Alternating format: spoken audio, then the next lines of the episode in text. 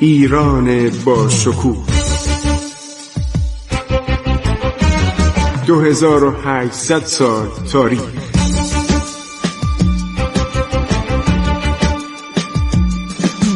عبور از تاریخ.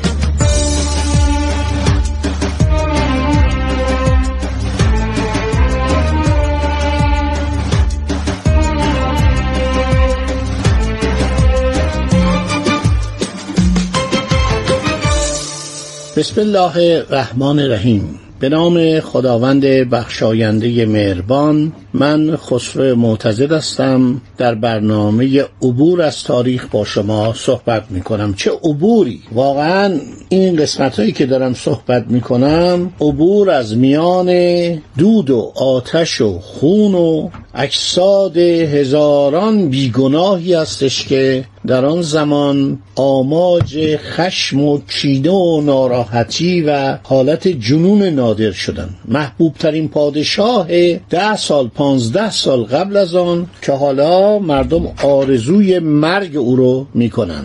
مثل مهتیخان استرابادی کوکبی. منشی مخصوصش می نویسه که عرض شود که نادر هر چه زمان میگذشت بدتر شده بود. در ماه مارس 1746 میشه اسفند 1124 هجری شمسی. ما معمولا از تاریخ شمسی استفاده نمی کردیم ولی در این کتاب عرض شود تاریخ ایران دوره افشار زند و قاجار که از مجموعه تاریخ کمبریجه به سرپرستی پیتر آوری آوری در زمان ملی شدن نفت در جنوب ایران بود و مکی میگه یکی دو بار احضارش کرده به خاطر سخنرانیایی که می‌کرده در مورد ملی شدن نفت و بعد این آدم باسوادی بود. یعنی رفت دنبال کار و تحقیق و سرپرست کمبریج شد در مسائل تاریخ ایران در یک طرحی به نام تاریخ کمبریج.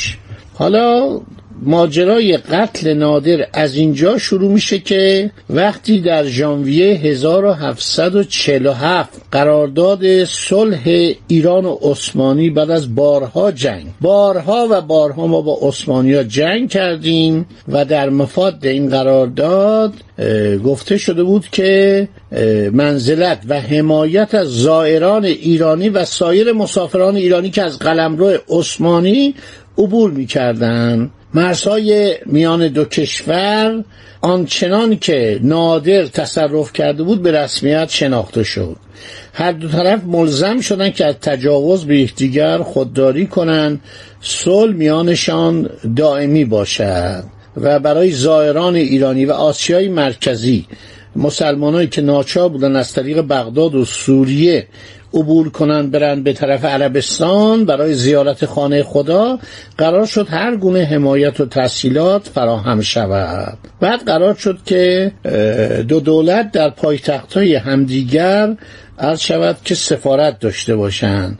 اسرا باید مبادله بشن حاکمان مرزی از هر گونه اقدام خسمانه خودداری کنند زائران چه برای مکه چه برای عتبات عالیات در بین النهرین عراق نمی بایستی عوارضی برخلاف قوانین شهر بپردازند مگر آنکه کالاهایی برای تجارت و همراه داشته باشند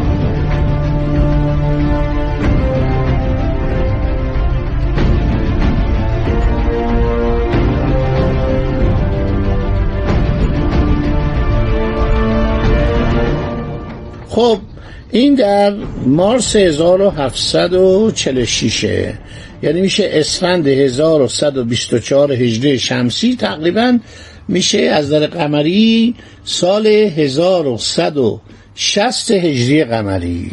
در این موقع فتلی خان کیانی اهل سیستان عرض شود که این حاکم سیستان بود آدم سربزیری هم بود. نادر مالیات خیلی زیادی از او می‌خواد که این نمی‌تونست از مردم فقیر سیستان بگیره. محمد کاظم و میرزا مهدی خان مورخان درباری میگن که این حالت عوضی که نادر پیدا کرده بود به خاطر اون جنایتی بود که در حق پسرش یعنی کور کردن رضا قلی میرزا عرض شود به او عائد شده بود و دیگه مهربانی و عطوفت نادر نسبت به رعایایش کمتر می‌شد. احساس حق شناسی اونا نسبت به او کمتر می‌شد. مرتب شورش می‌شد. یکی از این شورش همون محمد تقیخان بود که امور مالی نیروی دریایی دستش بود و همینطور حاکم فارس بود و این آدم عرض شود شیطان صفتی بود و خیلی از سرداران نادر رو مسموم کرد. مثلا عبداللطیف خان تنگستانی کشته شد به وسیله او مسموم شد. یا همینطور سردار بعدی که نادر فرستاد کلبلی خان افشار اونم به نحو عجیبی از میان رفت. می‌گفتن این مسموم می‌کنه. این حالا شورش کرده بود. بعد محمد حسن خان قاجار پسر فتلی خان قاجار در استراباد. بعد در شیروان در قفقاز. مردم در آنجا هیدرخان افشار حاکم نادر رو کشتن و محمد پسر سورخای لسکی رو جانشین وی کرده بودند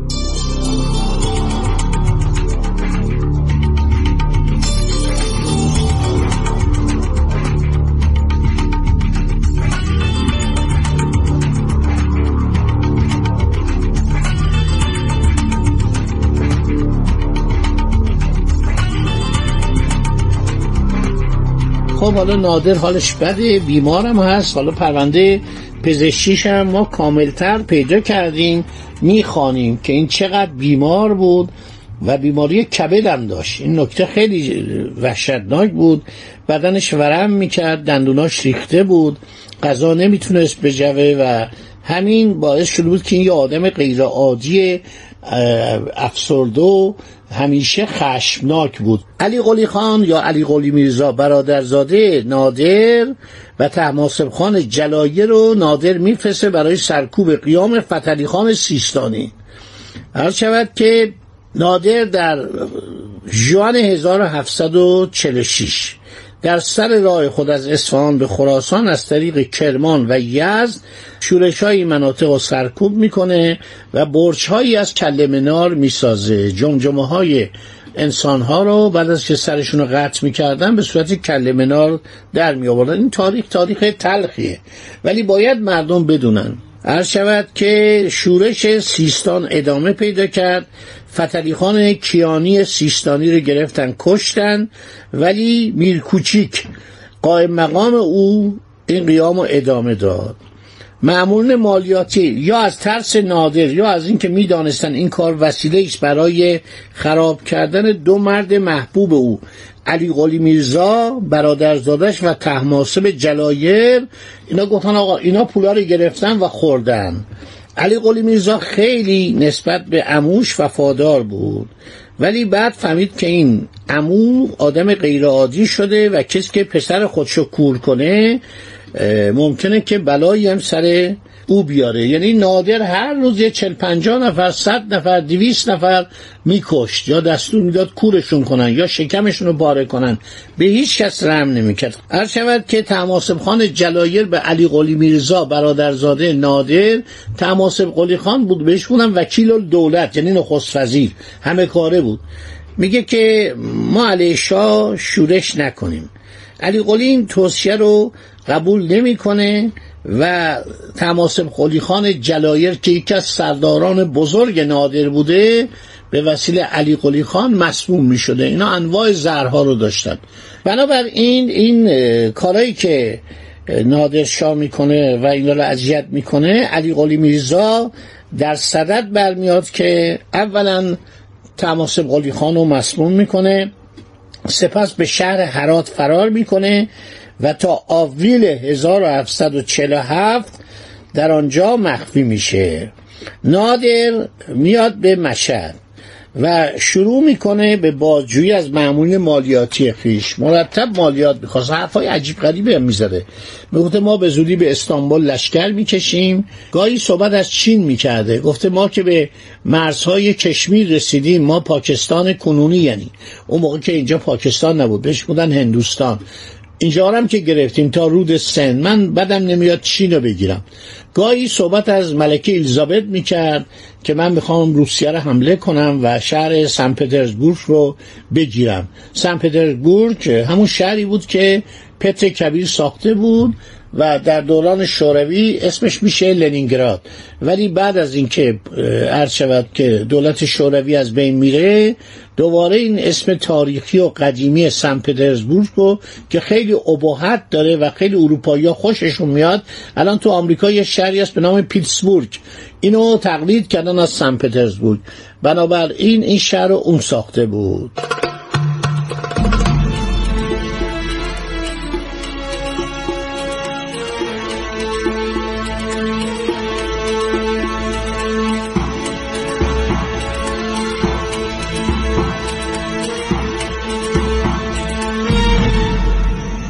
خب می‌خواسته بره بگیره.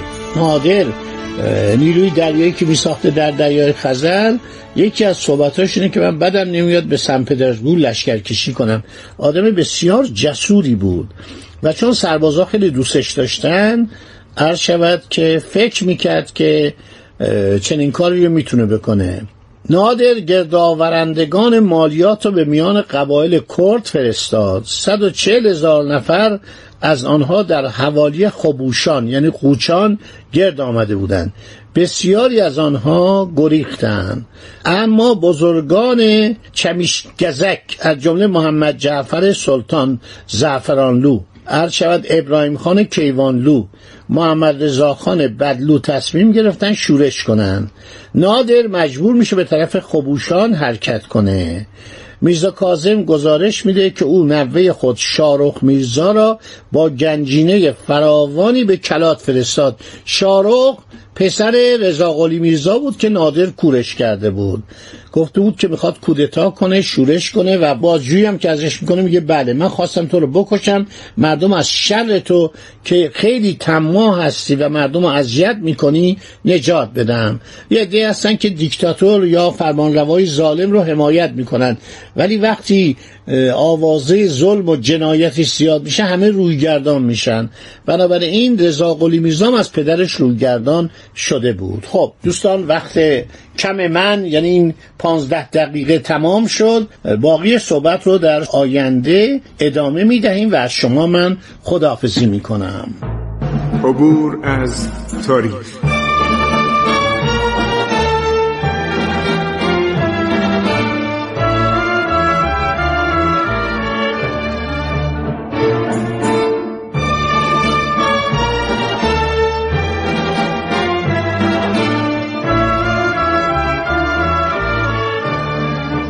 ایران با شکوه.